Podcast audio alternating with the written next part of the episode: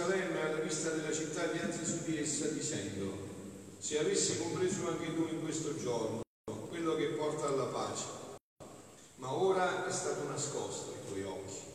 Per te verranno giorni in cui i tuoi nemici ti circonderanno di trincee ti assiederanno e ti stringeranno da ogni parte. Distruggeranno te i tuoi figli dentro di te e non lasceranno in te pietra su pietra, perché non hai riconosciuto il tempo in cui sei stata visitata. Parola del Signore. Parola del Signore cancelli tutti i nostri peccati. Siano lodati Gesù e Maria.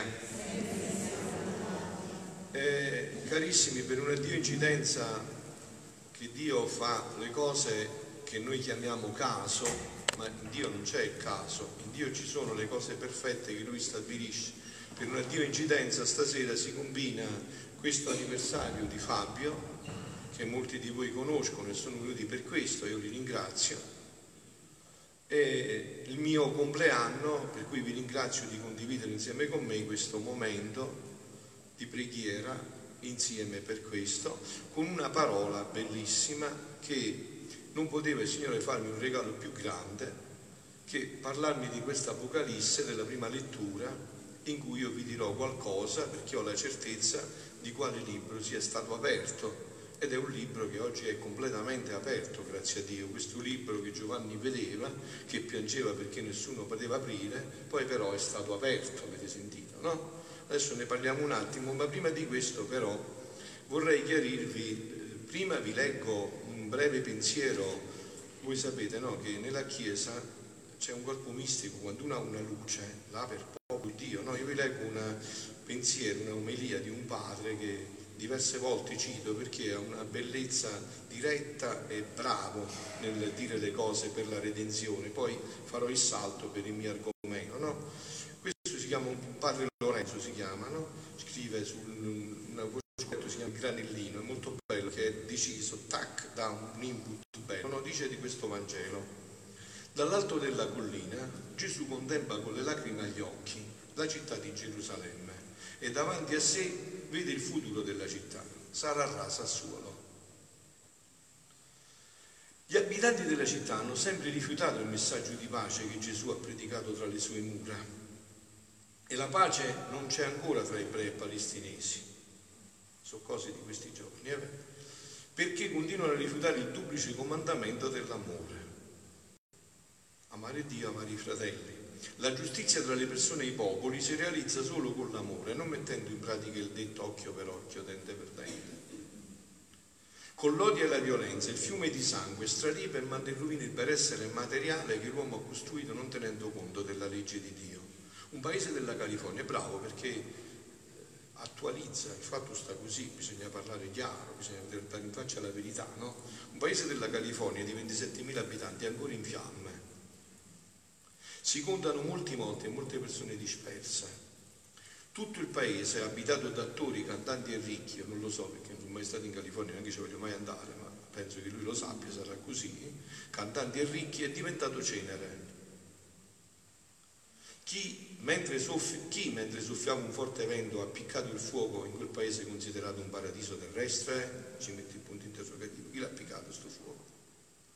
Forse un peccatore che era invidioso della ricchezza di quella gente che mangiava, beveva, ballava e si divertiva, senza mai relazionarsi con il Signore e con i poveri? Punto interrogativo. Negli ultimi tempi, nella nostra Italia, stanno accadendo piogge torrenziali, terremoti, forti venti, ponti che cadono, eh, sono cose di tutti i giorni ormai, no? E tante altre calamità. L'altra sera anche qua gente stava scappando, dice di 10 per un forte temporale, ci porterà tutti via. Eh, può arrivare perché se la questura aveva detto si porterà via Sessano, verrà una fa, eh, può succedere, figli cari, no? E in altri paesi che cadono tante mura calamità che sono causa di povertà e di morte. In altri paesi dell'Europa occidentale i terroristi ammazzano e fanno strage. Di chi è la colpa? È del mio e del tuo peccato. Beh, proprio papale papale, così si parla, è del mio e del tuo peccato. Eh, capito? È del mio e del tuo peccato. Mai come in questo tempo il Signore invita l'umanità a convertirsi. È vero, non c'è in atto una terza guerra mondiale, ma Papa Francesco ha detto che è a pezzettini, vero, ma in molti angoli della terra ci sono focolai di guerra. Dinanzi a questo scenario così drammatico, cosa facciamo noi che siamo la Chiesa di Cristo? Il Signore ci chiama a pregare e a digiunare. Guarda che si sente da quasi 40 anni sta fatta. Eh? Il Signore ci chiama a pregare e a digiunare. Questo tipo di demoni, disse Gesù agli apostoli che si lamentavano che non riuscivano a cacciare i demoni, si guarda, questo tipo di demoni va solo via in un solo modo, mettendo i manifesti, facendo le conferenze, facendo i convegni, dialogando. Vanno via solo con la preghiera e col digiuno. No, mi sono sbagliato, col digiuno e la preghiera. Mi sono confuso con la preghiera e col digiuno e non c'è un'altra strada, non c'è un'altra possibilità. Questo tipo di demoni va solo via con la preghiera e col digiuno. Quindi il Signore ci chiama a pregare e a digiunare ci chiama anche ad annunciare la conversione del cuore. Non rimaniamo a guardare, ma mossi dallo Spirito usciamo dalle, dalle sacristie e gridiamo forte, convertitevi e credete al Vangelo. Bella, eh? Se la volete ve la lascio qua, potete fare la fotocopia, è molto bella, è molto profonda come, come pensiero. No? E poi però volevo sgombrare il campo da un, un, passaggio particolare, anche questo lo prendo da questo commento che è molto bello. No?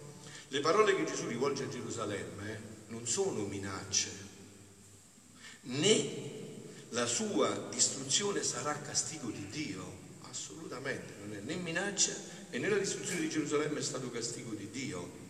Dio è misericordioso e perdona. Le parole di Gesù sono una constatazione sofferta del male che il popolo fa a se stesso. Capito come stai fatto? Brava signora, è proprio così. È un male che il popolo fa a se stesso. Quello che noi ci attiriamo è quello che noi facciamo a noi stessi. Vi ho detto già, Dio ha una legge che si chiama intrinseca, l'ha messa dentro. Il male fa male sempre e il bene fa bene sempre. Nel dialetto nostro paesano come si dice? Fa male e pensaci, fa bene e scordate. Cioè fa male e pensaci perché ti arriverà. Il bene dimenticalo perché ti arriverà sempre moltiplicato il bene. E quindi questo è il punto fondamentale. Però dopo passaggio, diciamo che dovrebbe essere, come al solito dico, già patrimonio nel vostro cuore, passiamo all'annuncio meraviglioso, vero? Voi avete sentito che nel Salmo abbiamo detto che il Signore ha fatto di noi un regno e sacerdoti. Quindi ha già fatto tutto il Signore. Ci ha fatto già un regno e sacerdoti. E l'Apocalisse, voi sapete questo è un libro meraviglioso, no? questo è Giovanni, San Giovanni, l'Apostolo, l'autore del quarto Vangelo. Giovanni scrive quando Giovanni muore molto anziano, più di cento anni, a Roma hanno cercato di ucciderlo, l'hanno buttato nella pece bollente, ma lui è uscito fresco come una rosa, allora dice questo non muore manco nella pece bollente, mettiamolo in esilio, l'ha mandato a Patmos e a Patmos ha questa rivelazione, Apocalisse, rivelare, no? Vede questa rivelazione. E qua c'è un passo bellissimo del capitolo 5 che poi verrà ripreso al capitolo decimo dell'Apocalisse, vi invito ad andarlo a vedere, io vi lascio soltanto degli spunti adesso, degli accenni, perché sono felice che Dio abbia scelto proprio in questo mio giorno questa parola per me, no? Io Giovanni, voi sapete che Giovanni è l'apostolo che ha messo la testa sul cuore di Gesù, no? L'apostolo che l'ultima cena quando ha chiesto chi è colui che ti tradirà, ha posto la testa sul di Gesù, Giovanni. Io, Giovanni, vidi nella mano destra di colui che sedeva sul trono un libro. Che mistero, ha visto un libro. E questo libro era scritto sul lato interno e su quello esterno, però era sigillato con sette sigilli. Sette, no? Vuol dire la perfezione del sigillo. E come lo svingoli sto libro? No? Perché vedete adesso c'è un passaggio fondamentale nell'umanità, è sotto gli occhi di tutti. Noi siamo di fronte a una evangelizzazione nuova e a una nuova evangelizzazione, non sto giocando con le parole. L'evangelizzazione nuova, cioè è quella che ormai abbiamo una massa di battezzati più o meno pagani, eh, una grande massa di battezzati più o meno pagani, a cui bisogna portare di nuovo il primo annuncio. Gesù Cristo è morto per te, ha sofferto per te, per i tuoi peccati, per liberarti dalla schiavitù del diavolo, per liberarti dalla schiavitù del male che ti fai con i tuoi peccati, perché ti consegni nelle mani di Satana, è morto per te, ha dato il sangue per te ed è risorto per te. Quindi il Kerig, ma l'annuncio fondamentale, lì bisogna riportare. Però contemporaneamente eh, c'è anche bisogno di un'evangelizzazione nuova, cioè c'è tanta gente, eh, grazie a Dio, che ha fatto sul serio con Dio e ha bisogno di sapere il piano di Dio completo qual è, quello della creazione, quello della redenzione e quello adesso della santificazione. Questo libro che legge Giovanni è il libro della nuova evangelizzazione, di questa evangelizzazione nuova. Ha un contenuto chiarissimo questo libro, andate a leggere bene l'Apocalisse. Vi ho detto io stasera posso lasciarvi soltanto gli spunti, no? Quindi avete sentito che c'è un libro e c'è un libro che è sigillato che nessuno può aprire. Vidi un angelo forte che proclamava a gran voce, e chi è degno di aprire il libro e sciogliere i sigilli? Chi sarà degno di farci leggere questo libro questa evangelizzazione nuova che deve penetrare nell'umanità. Chi sarà degno di farci? vedere? Che cosa dice questo libro? Qual è il contenuto di questo libro? Che completa in maniera piena ciò che sta scritto nel Vangelo esplicita quello che già è contenuto nel Vangelo. Qual è questo libro? Ma nessuno, né in cielo, né in terra, né sottoterra, era in grado di aprire il libro e di guardarlo. Dice Giovanni, io piangevo molto, piangevo molto perché avevo capito che là c'era la soluzione della vita, dell'umanità. Giovanni è un mistico, un contemplativo, è uno che ormai ha, ha, ha metabolizzato, ha contemplato tutto quello che ha vissuto con Gesù.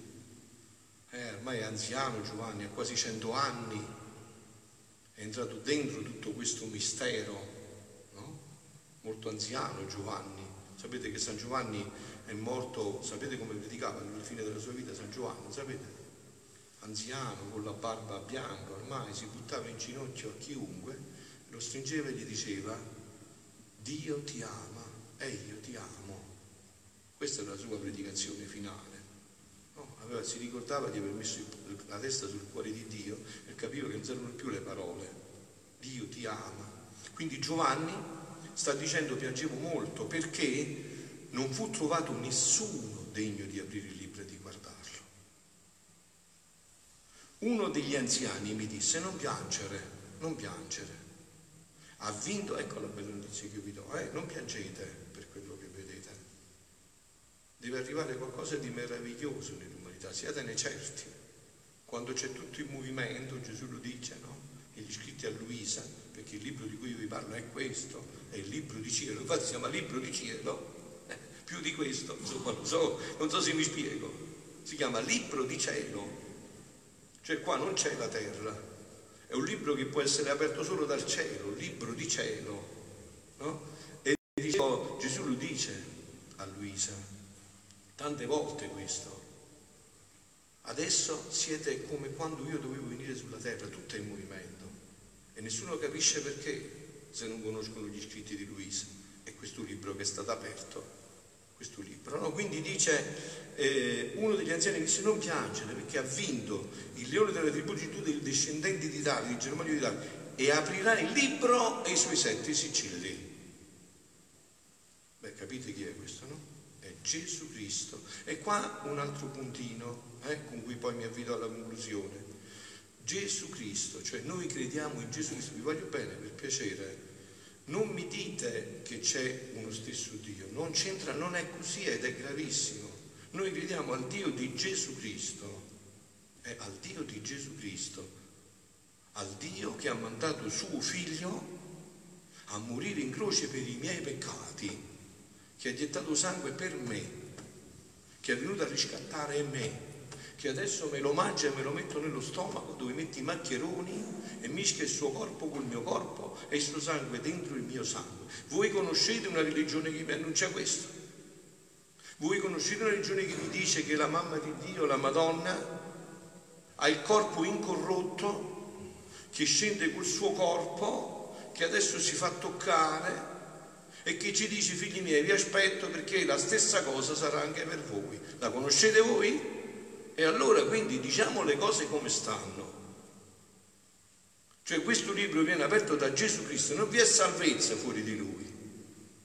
Non c'è salvezza. Io non credo a Dio, io credo al Dio di Gesù Cristo, perché solo Lui porta salvezza nell'umanità. Entrerà per tante altre strade, ma non posso fare una, una, un'omilia teologica qua, se volete ve lo posso spiegare bene, venite ai ritiri e vi farò comprendere tutto, ma è il Dio di Gesù Cristo. Solo in Lui c'è salvezza. Niente può essere salvato se non attraverso Gesù Cristo. Ed è Lui che apre questo libro. Questo libro che adesso eh, vi dico io e concludo. Che cos'è questo libro? Questo libro è il libro che annuncia la pienezza del piano di Dio. Dio, quando ci ha creati, aveva un progetto meraviglioso nella nostra vita. Un progetto meraviglioso nella nostra vita. Dov'è adesso Fabio? Non c'è più, è scomparso. È stato un po' di anni con noi, ma qua facciamo una recita, lui è come uno spray, è stato premuto, adesso è scomparso. Non c'è più. Dio ha un progetto, noi siamo eterni, una volta creati, siamo lanciati nell'eternità. Non possiamo fare più nulla. Ci è stata donata la vita e sarà per l'eternità. Quindi Dio aveva un progetto meraviglioso che l'uomo ha ha praticamente fortemente ferito, quasi lo ha ridotto alla morte col peccato originale, questo progetto di Dio. Questa meraviglia che aveva Dio dell'uomo e Dio, che fossero una cosa sola, Dio in me e io in lui perfetti in unità, perciò dice Gesù, ho rifatto di nuovo un popolo di re con regno e di sacerdoti. Perché voglio riportare questo progetto meraviglioso che l'uomo col peccato ha quasi distrutto. Gesù che cosa ha fatto? Ha ripreso questo progetto e quando lo ha rinnestato in noi questo progetto? Perché dice stasera ha fatto un regno di sacerdoti? Col battesimo. Col battesimo, non lo dovete mai dimenticare questo. Il battesimo vi ha resi figli di Dio. Prima del battesimo eravate creature di Dio. Come creatura è l'agnello, creatura è l'albero Col battesimo siete diventati figli di Dio. Prima del battesimo, dicono i padri della Chiesa, eravamo figli dell'ira di Dio. Adesso non ci sono più queste parole, ma sono sempre così. Col battesimo siamo divenuti figli di Dio, cioè ci viene data questa possibilità di ritornare a questo progetto di origine in cui Dio ci aveva creato. Questo libro che cosa viene a dire? Viene a dire che è giunto il tempo ed è questo in cui Dio vuole ristabilire nell'umanità il regno della divina volontà. Perciò Gesù ci ha insegnato una sola preghiera, che non è la preghiera di Gesù, dice bene uno che ha detto questo, non è la preghiera di Gesù, è la preghiera dei discepoli di Gesù. La preghiera di Gesù è quella del capitolo 17 di Giovanni, andatela a vedere stasera. Questa invece è la preghiera dei discepoli di Gesù che gli hanno chiesto insegnaci a pregare. E come gli ha insegnato a pregare Gesù? Che cosa gli ha detto per insegnare a pregare? Pregate così, che venga il mio regno, che venga non state come insallanuti a pensare che questa umanità può andare avanti così. Scedatevi, svegliatevi, deve venire il mio regno. Questo regno deve penetrare l'umanità. Noi lo attendiamo, lo bramiamo, lo desideriamo. Questo ci dice Giovanni che questo libro ci viene a dire che venga il suo regno e qual è il suo regno? Che finalmente la morte sia sconfitta, il dolore venga allontanato dall'umanità come non c'era, che ritorni la sua volontà qua sulla terra come si fa in cielo. Io vi chiedo a molti di voi che non so, non vi conosco neanche, no? che cammino siete nella vostra fede, ma io vi chiedo, ma che cosa pensate voi quando dite il Padre nostro, la preghiera per eccellenza, venga il tuo regno, sia fatta la tua volontà come in cielo, così in terra. Pensate che Gesù non ci ha insegnato a pregare di andare al suo regno. No? Ma ci ha detto che deve venire qua il suo regno e che finalmente sulla terra si deve fare la sua volontà come si fa in cielo. Che significa che la volontà di Dio si fa in terra come in cielo? Eh? Che significa? Adesso Padre Pio si può ammalare di tumore? Eh? In cielo San Francesco può prendere il tumore? Eh? Può morire San Francesco in cielo? Ha le crisi depressive San Francesco in cielo? Ha la tristezza San Francesco in cielo? E quindi se la volontà di Dio si fa in terra come si fa in cielo, che significa? che l'uomo ritorni in quello splendore dell'inizio, che l'uomo ritorni in quel capolavoro, che l'uomo ritorni in quella meraviglia, che l'uomo ritorni in quel splendore. E questo è il libro che nessuno poteva aprire, solo Dio poteva aprire perché era stato chiuso dal peccato dell'uomo, sul soffio del diavolo, in connubio col diavolo, questo libro era stato chiuso, quei sette sigilli, ma arriva il sangue di Dio e fa saltare in aria tutti i sigilli e ci ripresenta e ci dà la possibilità di rientrare in questo progetto. Beato me e beati voi se sappiamo approfittare di questo momento storico. E la Madonna è qua per questo, perché lei conosce solo questa vita, ve l'ho detto anche ieri sera, ha vissuto solo in questo regno, brama solo questo, desidera solo questo e allora si sente sicuro quando i suoi figli li ha in questo regno. Fuori da questo regno sa bene che noi promettiamo certo e manchiamo sicuro sa bene che con la nostra volontà siamo capaci di fare voli di angeli e tradimenti da diavoli, lo conosce molto bene. Solo in questo regno c'è questa sicurezza e questo io vi annuncio. Questo libro è stato aperto, è già tutto in atto e Dio realizzerà questo progetto. La modalità e i tempi, non mi fermo più perché l'ho detto tante volte, vi ho detto se volete approfondire venite ai miei ritiri, la modalità e i tempi dipendono da noi. Siano lodati Gesù e Maria.